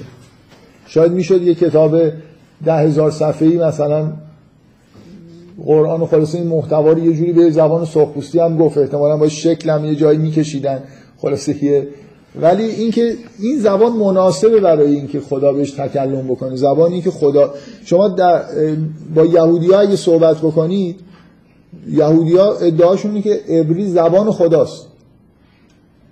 رسما میگن که عبری زبانی که خداوند بهش تکلم میکنه و ما هم به همون زبان داریم تکلم میکنیم.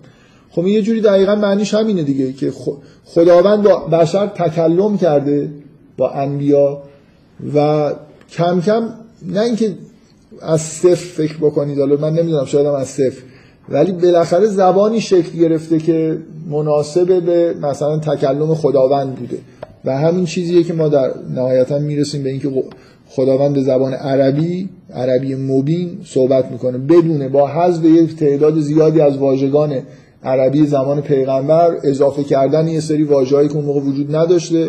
من اینا مثالاشو توی یه جلسه یکی دو جلسه گفتم که از جمله این مفاهیم اخلاقی و دینی که تو قرآن داریم در موردش بحث میکنیم، مطلقاً این واژه‌ها واژه‌های عربی حجاز به این معنا وجود نداشتن. شما کلمه تقوا نداشتید توی زمان پیغمبر، اسلام به این معنا نداشتید، نه اینکه این واژه‌ها وجود نداشتن، این معنی رو نداشتن که توی قرآن دارن. بنابراین قرآن علاوه بر این که یه بخشی از واژگان رو حذف کرده، یه بخشی از واژگان رو هم در واقع تو معناهای واقعی که باید باشن استعمال کرده و نهایتاً زبان قرآن زبانیه که در واقع نزدیکی به همون زبان بهینه‌ایه که ما در موردش داریم حرف میزنیم.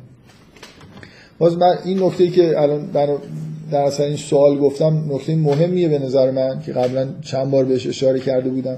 یه نکته دیگه هم اینه که من یه توجیه قبلا گفتم که بعدم نمیاد الان دوباره بهش اشاره بکنم.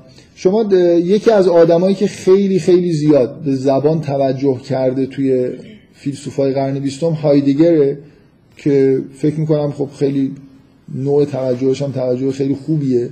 حالا نمیخوام بگم همین حرفایی که شبیه حرفایی که من میزنم و زده، ولی بالاخره یه خورده با فضای مثلا نگاه پست مدرن به زبان تفاوت داره. یکی از ویژگی‌های فلسفه هایدگر اینه که خیلی به زبان اوریجینال یونانی مثلا اهمیت میده، به زبان‌های کهن. شما می‌بینید وقتی در مورد یه مفهومی میخواد بحث بکنه، مثلا میخواد در مورد علم صحبت بکنه، در مورد ریاضیات میخواد صحبت بکنه، میره ریشه واژه متمتیکس رو تو زبان یونانی پیدا میکنه و ازش نتایج فلسفی میگیره که ریاضیات یعنی این. چرا؟ برای خاطر اینکه یونانی‌ها اینو به صورت مثلا متمتیکس بهش گفتن. فکر میکنم اولین نگاه یه نفر برای اولین بار که با مقالات هایدگر، کتاباش، با فلسفه هایدگر آشنا میشه خیلی به نظرش بی‌معنی میاد که من میخوام در مورد مثلا فرض کنید شاخه ریاضیات صحبت بکنم، برم اولین کاری که میکنم ببینم متمتیکس در یونان مردم به چرا به این شاخه مثلا علمی گفتن متمتیکس و این واژه از در ریشه به چه معناست. من فکر میکنم هایدگر در واقع دیدگاهش اینه که یه زمانی وجود داشته که بشر رابطه مستقیمتری با حقیقت داشته. اون موقعی که واژه ها رو داشته برای اولین بار وضع میکرده خیلی چیزها رو آشکارتر میدیده. همینطور که تمدن پیش رفته هی این زبان پیچیده‌تر و مبهمتر شده و بیشتر حالت حجاب پیدا کرده نسبت به حقیقت. بنابراین بررسی کردن این که اولین بار مثلا واژه‌ای که وضع شده چرا وضع شده میتونه یه حقایقی رو در مورد اون موضوعی که داریم در موردش صحبت میکنیم برای ما روشن بکنیم. این نکته‌ای که من یه بار بهش اشاره کردم که شما یه نگاهتون به مسئله لینگویستیک ترم میتونه این باشه. شما در واقع نکته‌ای که الان بهش مغرورن چیه؟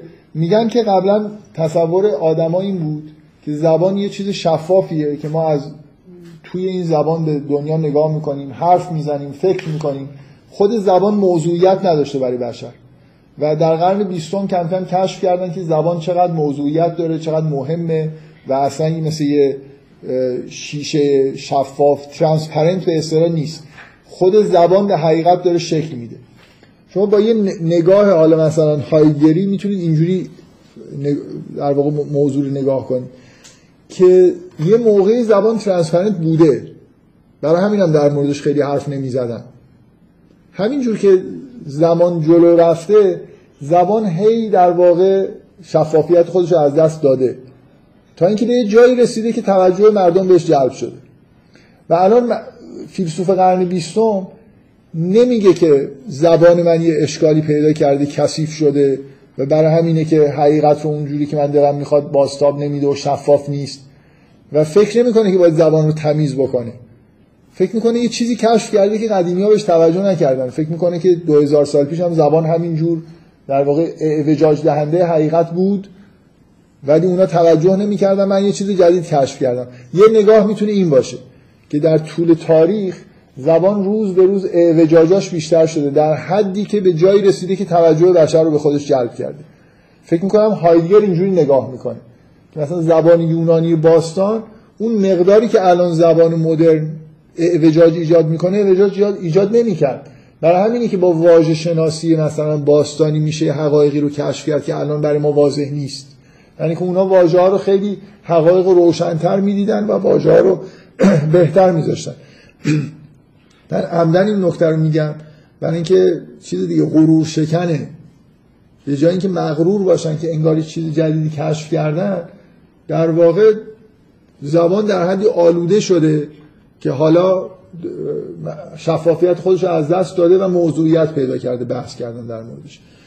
و یه در واقع یه ورژن اینه که من به این فکر بکنم که اگه در طول تاریخ به این مقدار اعوجاج ایجاد نمی کرده زبان، الان به فکر پالایش زبان باشن، نه اینکه اینو مثل یه حقیقت ثابت در نظر بگیرم که زبان اعوجاج ایجاد میکنه بعد بخوام نتایج فلسفی بگیرم که پس چون بدون زبانم تفکر وجود نداره بنابراین دسترسی ما به حقیقت مثلا محدود و این حرفا. ما توی قرن 20 الان این حرفایی که من زدم در طول تاریخ آدمایی داشتیم که دقیقاً همین حرفا رو زدن. مثلا عرفای تو اروپا داشتیم که عیناً بحث از زبان هستی و اینا، برای خاطر اینکه این یه جور میراث حداقل یهودیه که توی فلسفه توی فرهنگ اروپایی و آسیایی باقی مونده بود. مسلمان‌ها هم همچین تفکری در اون زمان داشتن و همینجور حالا با جست و گریخته آدمایی به طور منسجم غیر منسجم این بحث رو مطرح کردن که ما یه زبان الهی داریم، یه زبانی داریم که بهترین زبان و این حرفا. و حتی توی قرن 20 ما آدم‌هایی داریم که هرچند تو حاشیه قرار دارن و خیلی هاشون هم ممکنه، حالا بعضی هاشون اصلا هم از دیدگاه دینی و عرفانی تبعیت نمی‌کنن ولی از این حرفا زدن. نمونه خیلی خوبش یه فیلسوف، یه ریاضیدان بزرگ و فیلسوف ریاضی بزرگ به اسم بروئره که این دقیقاً یه گروهی تشکیل داده بود برای پاکسازی زبان.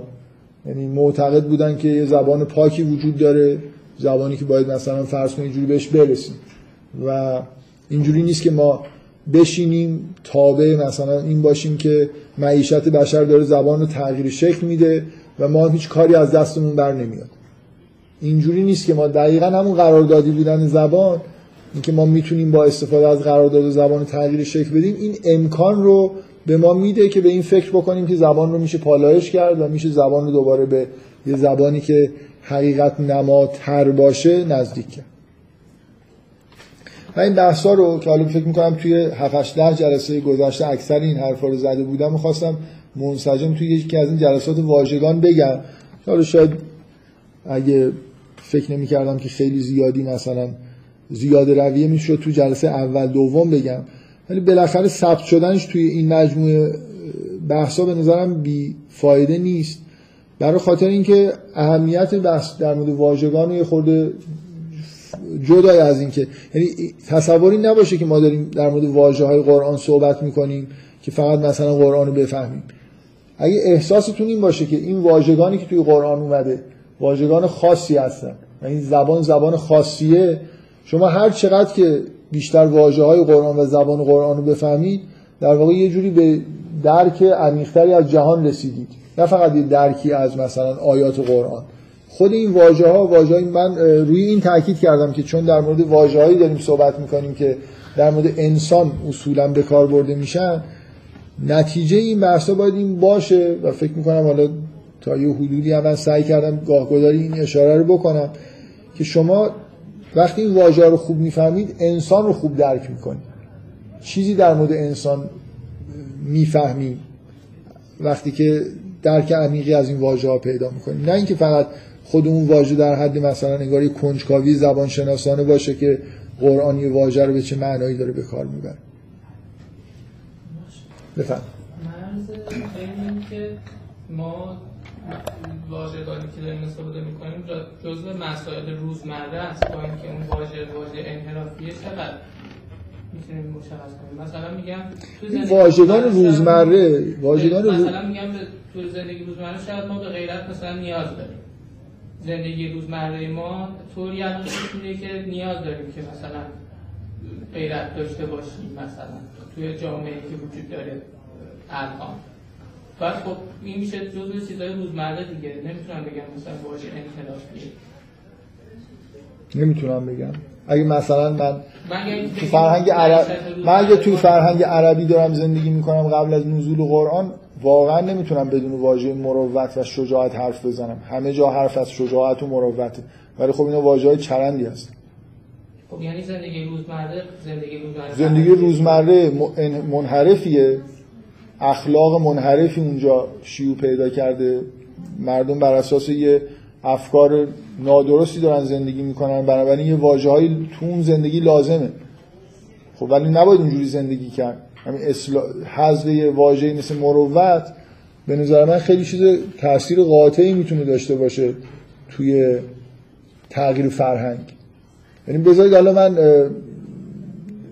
اشاره کردم به این کاری که زمان استالین انجام میشد، خب یه جورایی ممکنه خنده‌دار به نظر برسه، ولی از یه جهتی خب به نظر میاد که یه چیزی رو میفهمیدن واقعا. من الان خیلی دقیق نمیدونم واژه‌های ممنوع زمان استالین چیا بوده، ولی اینکه اگه واژه ها رو تغییر ندیم، واژه‌های بار معنایی و فرهنگی با خودشون دارن که اثرای ناخودآگاهی میذارن. یعنی چیزی که شما دارید میگید اینکه الان مثلا نمیشه بدون واژه غیرت زندگی بکنیم چون غیرت وجود داره، خب این معنیش این نیست که این واژه انحرافی نیست. من چه نتیجه‌ای می‌خواید بگیرید از این؟ یه سری واژه‌ها ضروری ان به دلیلی که انحرافایی وجود داره ضروری شدن. من می‌خوام بگم که اگه خیلی بخوایم اینو دقیق بکنیم، اصلا میشه گفت خیلی از زندگی هایی که الان داریم میکنیم رو باید بذاریم کنار خود. این اصلا تقریبا تو کد تکنولوژی هم بذاریم کنار. چرا؟ به خاطر اینکه خب این واژگان تو قرآن نیست دیگه. این چه حرفیه؟ مثلا ماوس نگیم. همین میگم، یعنی اینکه خیلی چیز بخوایم. الان من تو جواب فکر کنم سوالی که ایشون کرد اینو گفتم، مثلا این واژه‌های مثلا فرض کنین روزمره این فرمی که خیلی محتوای فلسفی و اخلاقی نداره، اصلا ربطی نداره به مگه قرآن در مورد کامپیوتر حرف زده که حالا مثلا شما مثل اینکه یه نفر بگی که ما یه واژگان ایدال برای حرف زدن در مورد کامپیوتر داریم. ممکنه باشه، ممکنه مثلا فرض کنید بعضی از واژه‌ها در مورد کامپیوتر رو بتونیم تغییرات، ولی این ربطی به موضوع جهان بینی و اخلاق و نمیدونم انسان شناسی و اینا نداره. ما یه سری واژه‌های روزمره مثلا تکنولوژیک داریم، سری واژه‌هایی که خارج از حیطه اخلاق و انسان شناسی و جهان شناسی ایجاد میشن، سری ربطی به موضوع نداره. شما همون حیطه‌ای که واژگان قرآن هست رو نگاه کنید، غیرت توی همون حیطه است و تو قرآن نیومده، مروت تو همون حیطه است. یعنی مثل یه دایره‌ای در نظر بگیرید، اینجا جاییه که مهمه که واژه‌ها خارج از این دایره. میخواید در مورد انواع نان صحبت بکنید، نان بربری مثلا، نان سنگک، تو قرآن نیومده، خب نیومده. در قرآن مثلا فرض کنید چیزی در مورد گندم یه چیزی اومده، حالا به هر حال اینکه ازش چه نانی تهیه میکنید دیگه خیلی ربطی به جهان بینی ما نداره. من به نظر من همین الان قرآن یه مجموعه واژگانی داره، یه محدوده‌ای داره این واژگان، که اینجا اون جاییه که جهان بینی رو داره تعیین میکنه. واژه‌هایی که در مورد انسان باهاش صحبت میکنه، واژه‌های اخلاقی هستن، واژه‌های فلسفی هستن. شما مثلا فرض کنید یه زبانی دارید که کلمه معادل آیه نداره، خب این یه خورده مشکل داره. شاید یه واژه‌های انحرافی اطرافش ایجاد شده باشه که مشکل بکنه بحث کردن در مورد مثلا فرض کنید حقایق جهان رو. این هیته‌ای که باید مواظبش باشیم که واژه‌های نادرست واردش نشه یا واژه‌ها تغییر معنا پیدا نکنن.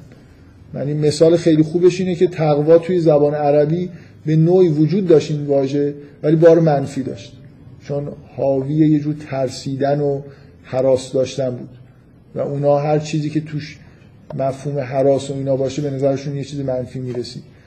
این فکر کنم روشنه دیگه. ما یه دایره محدوده‌ای داریم، توی این محدوده واژه‌ها واژه‌های مهمی هستن و قرآن تعیین میکنه که اون محدود کجاست و واژه‌ها چی هستن. حالا مطمئنا این شامل مثلا واژگان تکنولوژیک نیست، همونطوری که در تکنولوژی‌های روز که در زمان اعراب وجود داشته توی قرآن بازتاب پیدا نکرده، برای اینکه مهم نبوده. به همون مثلا شما فرض کنید تو کلمه منجنیق تو قرآن، ابزارهای جنگی رو تو قرآن نمیبینید، چه میدونم هزار جور ممکنه حالا انواع اقسام اهرم‌هایی که داشتن که باشه کارایی میکردن، اینا تو قرآن نیومده، اینا واژه‌های مهمی نیستن، ربطی هم به حقیقت نداره. به همون معنا کامپیوتر هم واژگانش ربطی به کشف حقیقت نداره. بفهم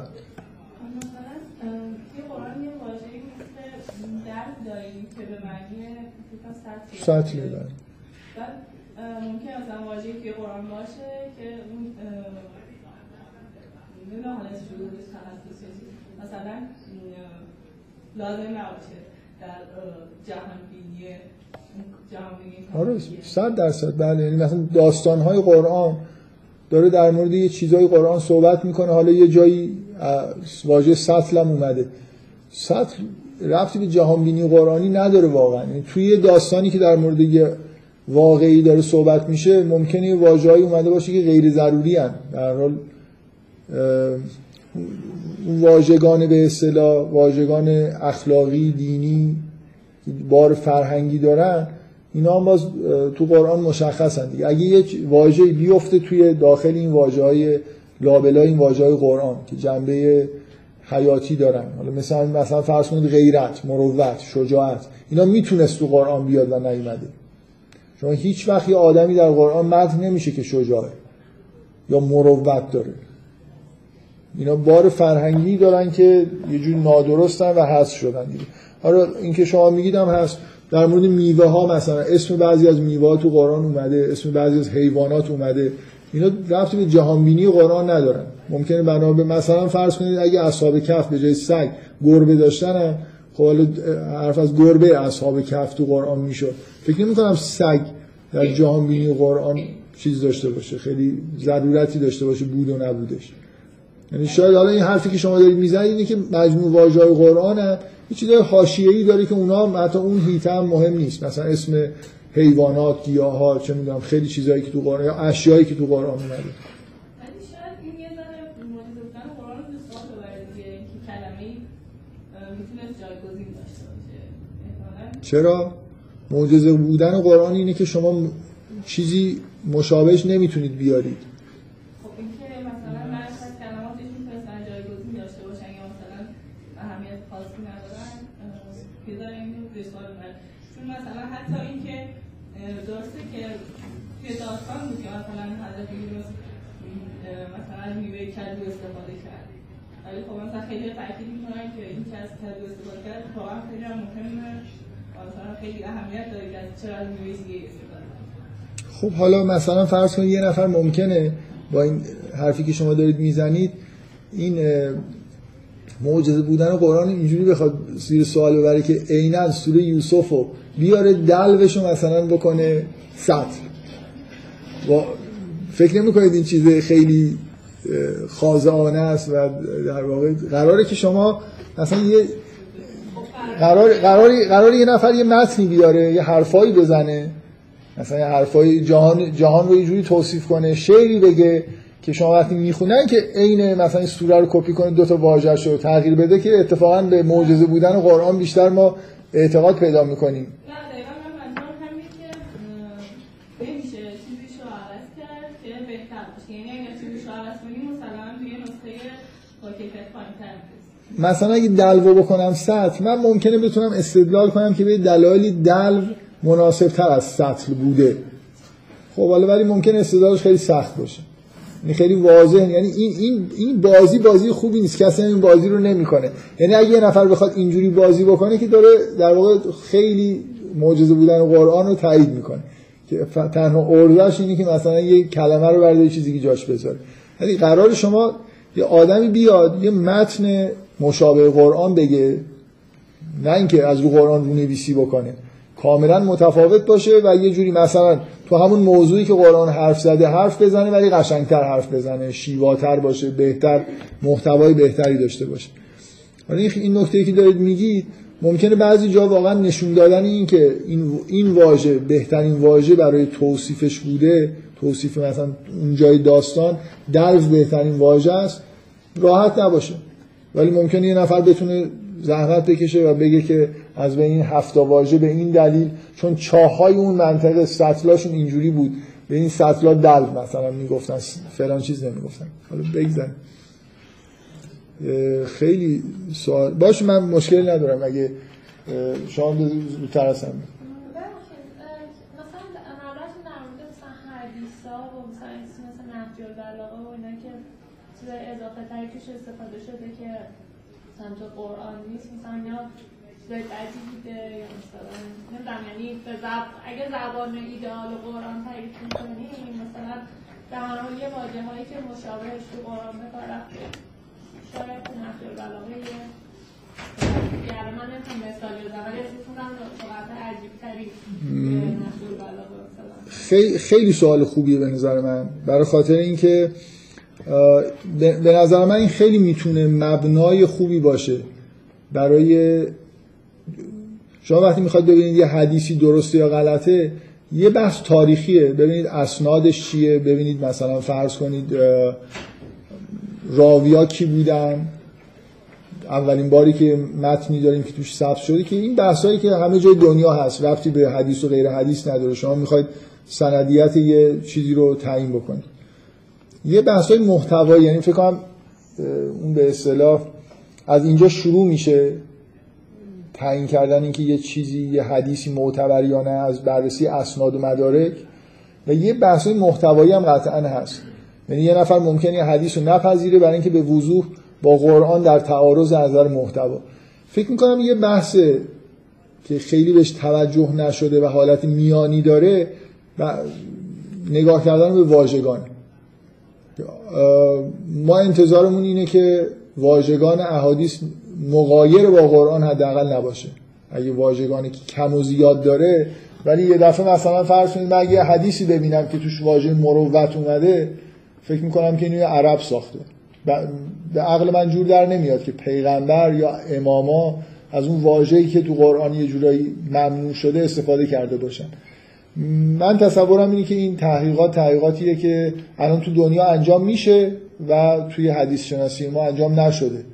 شما مثلا فرض کنید الان خیلی از اینجور تحقیقات دارید که به شما میگه که این متن نمیتونه متن قرن دوم هجری باشه، فقط به دلایل زبان شناسانه، برای اینکه میدونم که این واژه یا این نحوه استعمال واژگان یا گرامر از قرن چهارم شروع شده، بنابراین جعلیه.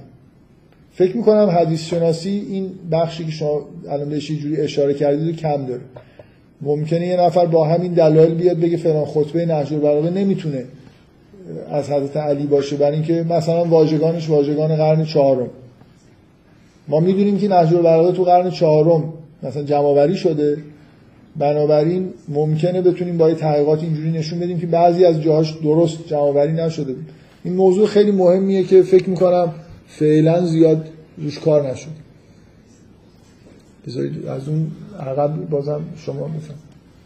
سوال که من خواستم که چیز تکمیل حرفشان من نگاه درست متوجه شدم، ولی فکر کنم شاید منظورشون این بود که مثلا به جایی مثلا واژه سطحیه مثلا یه ترجمه شده بزن، ولی اینکه مثلا حالا که سعی رفته و حسابی کرد واقعا سعی محبی مثلا بهترین چیزی بوده که میتونه تو ماجرا باشه یه همچین چیزی که مثلا اتفاقایی که تعریف میشه یا مثلا میوه هایی که حالا خورده میگه یا چیز اینجور چیزا مثلا بهترین بودن، نه اینکه حالا کلمه که بهترین بوده، کلا بقایه مثلا بهترین جا شرح داده شدن.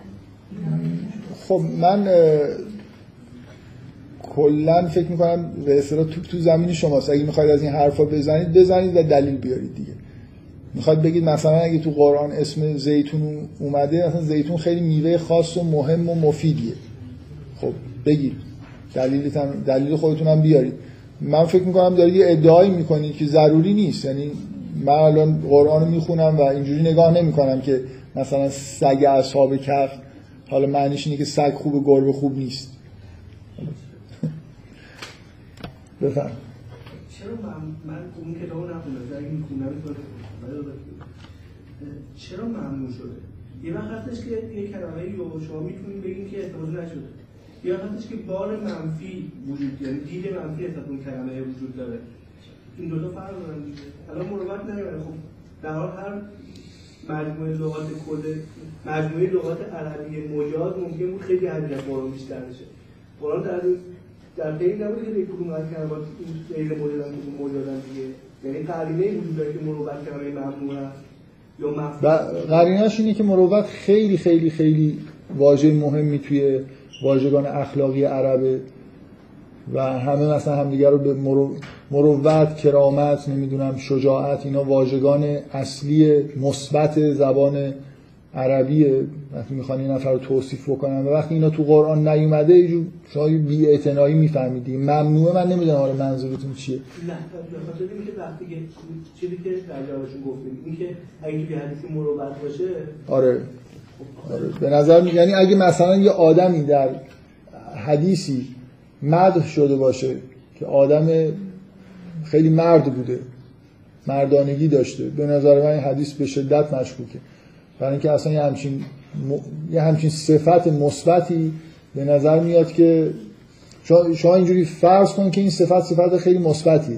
خب اعراب که صبح تا شب داشتن میگفتن، حالا شما چه توجیهی دارید که تو قرآن انعکاس پیدا نکرده؟ مثلا بگه ابراهیم خیلی مرد بوده، اعراب هم خوششون بیاد دیگه، حالا خودشون میومد. یعنی وقتی یه واژه خیلی متداوله و نیومده شما باید بگید که دلیلی داره که این حذف شده. یه کتابی با حجم قرآن اگه عرب مینوشت و توش یه عالم داستان و آدم معرفی میکرد و اینا رو مدح میکرد، حتما بارها به مروت اینا اشاره میکرد و قرآن یک بار هم این کارو نکرده. هیچ کس رو به دلیل شجاعت مدح نکرده، هیچ کس رو به دلیل مروت یعنی من کرامت به اون معنای عربی جاهلیش مدح نکرده. بنابراین ما اینجوری میفهمیم که دنیای قرآن از نظر اخلاقی دنیای دیگه‌ایه.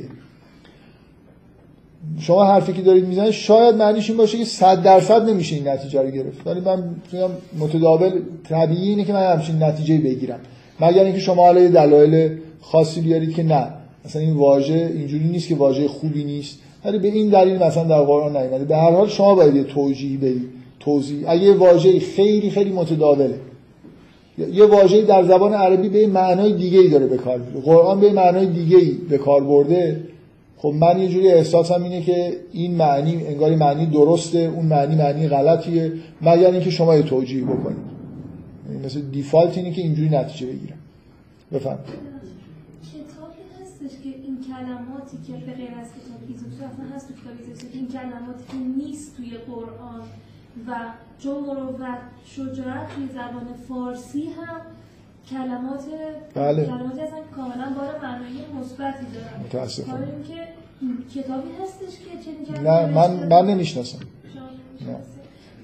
و من فکر میکنم اون کتاب ایزوتسو اونقدر جالب و مهم بود که آدم انتظار داشته باشه که یه تحقیقاتی بعدش به وجود بیاد، ولی من نمیدونم، فکر میکنم به احتمال یعنی تقریبا مطمئنم که نیست، ولی حالا شاید یه تز دکترایی یه نفر یه جایی نوشته باشه، یه خورده پیش برده باشه این بحثو.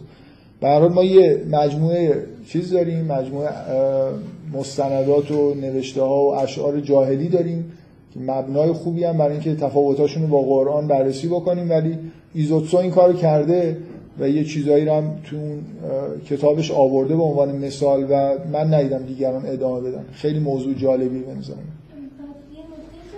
شجاعت رو تا یه حدی میتونم بفهمم که چرا نیومده، ولی مروت رو خیلی مروت یعنی مردانگی به شدت وقتی به عنوان صفت مثبت به کار میره مرد سالارانه است. مثلا مرد بودن یه ارزشه. یعنی چی؟ اگه مشابهش مثلا زنانگی هم چیزه، صفت مثبتیه. مثلا شنیدید بگم طرف خیلی زنه، میگن طرف خیلی مرده، با این معنای خیلی مثبتی، حالا با این معنای خیلی مثبت و خیلی مجهولی که معلوم نیست یعنی چی طرف خیلی مرده، ولی تو زبان فارسی هم بوده دی. همه دنیا واژگان مرد سالار به دلیل فرهنگ مرد سالار داشته دیگه، ولی شما تو به نظر من خیلی مهمه که این مروت به قول ایزوتسو در مرکز اخلاق عربیه و یه بار هم تو قرآن نیومده. یعنی چی مروت؟ مردانگی یعنی مثلا شبیه مرد بودن، لابد یه زن هم اگه خیلی خوب باشه میگن مثلا خیلی مردانگی داره، هر چی شبیه مرد بیشتر شبیه مرد باشید به مرکز مثلا ارزش‌های اخلاقی نزدیک‌تر. طبعا هر چی زن تر باشید دورتر دیگه لابد. بفهم شد دقیقا مرتبط نباشه که از زمانی که شما راجع زبان عربی و عربی که اینا انگار خودشون مثلا یه جوری برتری دارن، مثلا داشتم گفتم که فارسی هم حالا غیر از این داستان قرآن اگه واقعا بخوام یه ارجحیت چیز بکنیم من واقعا احساس بالاخره باید حالا فارسی هم میتونیم بگیم یا هر چیزی که تو عربی میگن. خب ما تو فارسی بگیم که همه واژه‌های قرآن رو اقتباس کردیم. یه حس مثلا بالاخره یه اقوام مختلف، حالا شما دیدن البته شما ممکنه قرآن این زبان چیزی مثلا اگه بخواید قویش بکنید بعد قرآن رو بذارید که بگید واقعا این دو تا زبان اگه نتیجه مثلا کار خداوندن با این زبان‌های اطراف خب بقیه هم صداشون در میاد دیگه. خب مثلا چرا فارسی ما فارسی آخه اینجوریش میشه ما در دست نمیاد فقط. حالا بالاخره زبان آرامی و زیر و آرامی که اینا هم خیشاوندان عبری اصلا فارسی زیاد خیشاوند نیست داره. خب در من شرمندم دیگه، اگه یه حرفی زدم که شما یه جوریتون شد ولی بالاخره شما نباید اینو نادیده بگیرید که قرآن اگه اعتماد دارید به اینکه قرآن کتاب خداست به هر حال این به زبان عربی و به زبان فارسی نیست. حالا همین خلاص آدم یه جوریش میشه دیگه. اگه قرار یه جوریش بشه همینجا یه جوریش میشه که بالاخره خدا به زبان عربی تکلم کرده با یه تغییراتی، البته بلکه کمتر یه جوریتون بشه، بیشتر روی این تاکید کنید که این زبان دور از زبان حجازه. ممکن فقط به خاطر بوده که اینا عربن داشته بهشون عربی نازل میشد. مثلا شاید اگه به فارسی هم می‌خواست نازل بکنه، این تحریراتی میداد به فارسی هم با فارسی مبین. آخه نمی‌خواست به فارسی نازل بکنه. می‌خواست تو همین سلسله ابراهیمی نازل بکنه، برای اون زبان نزدیک به زبان ابراهیمیه. بله؟ آره دیگه، اونو شاهنامه رو به زبان فارسی نازل کرده خداوند که برای نخندید. خب بالاخره اونم نازل شده دیگه، به یه معنای خود متفاوتی.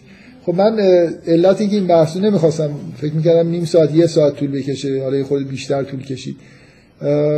فکر میکنم که این جلسه من تأکیدم روی اینه که یه خود احساستون نسبت به بحث درباره واژگان و قرآن غیر از این باشه که داریم یه کار زبان شناسی میکنیم. یعنی گاهی واژه شناسی عمیق‌ترین کاریه که میشه از نظر فرهنگی انجام داد. یعنی برای شناخت مثلا فرض کنید یه عقیده، برای شناخت جهانبینی، انسان شناسی، شاید مهمترین کاری که باید انجام بدید اینه که مثلا فرض کنید واژگان و قرآن رو درک بکنید. حول و حوش یه موضوعی. ببینید یه بار یه نفر یه پیشنهادی کرد برای اینکه جلساتی اینجا تشکیل بشه که جزو اون پیشنهادهای خیلی خوب بود که من هیچ وقت قبول نکردم و نمی‌کنم به دلیل سختیش، اینه که مجموعه واژگان شناختی که تو قرآن اومده، مثلا فرض کنید در مورد انسان واژه عقل داریم، قلب داریم، فؤاد داریم، عنصرایی که تو شناخت ما، بصر داریم، سم داریم، بعد انواع واژه‌های دیگه‌ای که مثلا تفکر داریم، تعقل داریم، نمیدونم متوجه هستید منظورش چه واژه‌ای. من فکر می‌کنم این خیلی وظیفه جالبیه که یه نفر بشینه همه قرآن رو به این منظور مثلا بخونه، ببینیم واژگان شناختی، ابزارها و اون فانکشنایی که انجام میدن چیه و احتمالاً شاید خیلی چیزای جالبی درک بکنه. و هر جای قرآن من فکر می‌کنم یه همچین تحقیقاتی میشه کرد و تقریباً هیچ جام نشده. یعنی من یه مورد تحقیق خوبم سراغ ندارم که مثلا یه موضوعی رو برداشته باشن، مجموع واژگانش رو بررسی کرده باشن و یه سعی کرده باشن که یه چیزی از توش در بیارن. که مثلا فرض کنید من فکر میکنم در مورد فلسفه شناخت و اینا بررسی این واژگان ایده به آدما میده که مثلا فرض کنید چرا هم واژه قلب اومده هم فؤاد اومده، اینا مثلا با هم چه فرقی دارن. چون خیلی سخته من قبول نکردم و الان حداقل دوست دارم بگم که یه همچین بحث‌های سخت و جالبی در اطراف قرآن میشه انجام داد که تا حالا هیچ کدومش فکر میکنم به این شکل بررسی نشده. یعنی بررسی کردن واژگان به منظور فهمیدن یه سری چیزهای مربوط به جهان.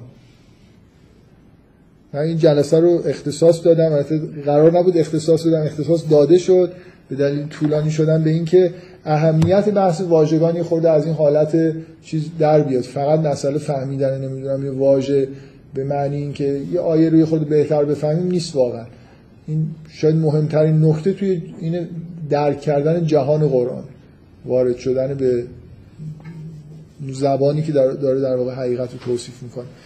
مثلا یه بحثی که مهمه همین الان هم در موردش بحث شد، هم جدای از این که میتونم یه مجموعه واژگان رو تو قرآن بررسی بکنم، میتونم تفاوت‌های مجموع واژگان قرآن رو با واژگان متداول بررسی بکنم و سعی کنم به نتایجی برسم، ببینم چه اعوجاجایی وجود داره.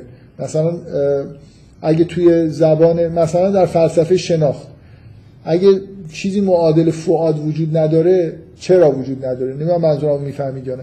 یعنی نه فقط من میتونم یه جوری چیزایی در مورد قرآن بفهمم، در مورد نگاه انحرافی اگه به وجود اومده در یه موضوع، یه چیزایی کمه یه چیزایی زیاده، اینا رو هم در واقع یه جوری بررسی بکنم. یعنی یه نگاه تطبیقی بین واژگان و قرآن توی زمینه با واژگان متداول توی زبان دیگه یا توی یه دیسیپلین دیگه.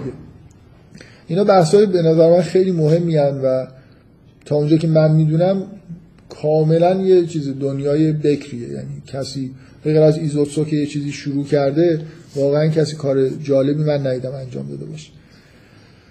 خب ممنون. فکر کنم یه جلسه دیگه واژگان داریم با این ترتیبی که این بحث پیش رفت، ولی امیدوارم جلسه آینده جلسه نهایی باشه. بعد حالا یا جلسه بعدتر سوره انفال رو بحث میکنیم یا یه موضوع جدید رو شروع میکنیم.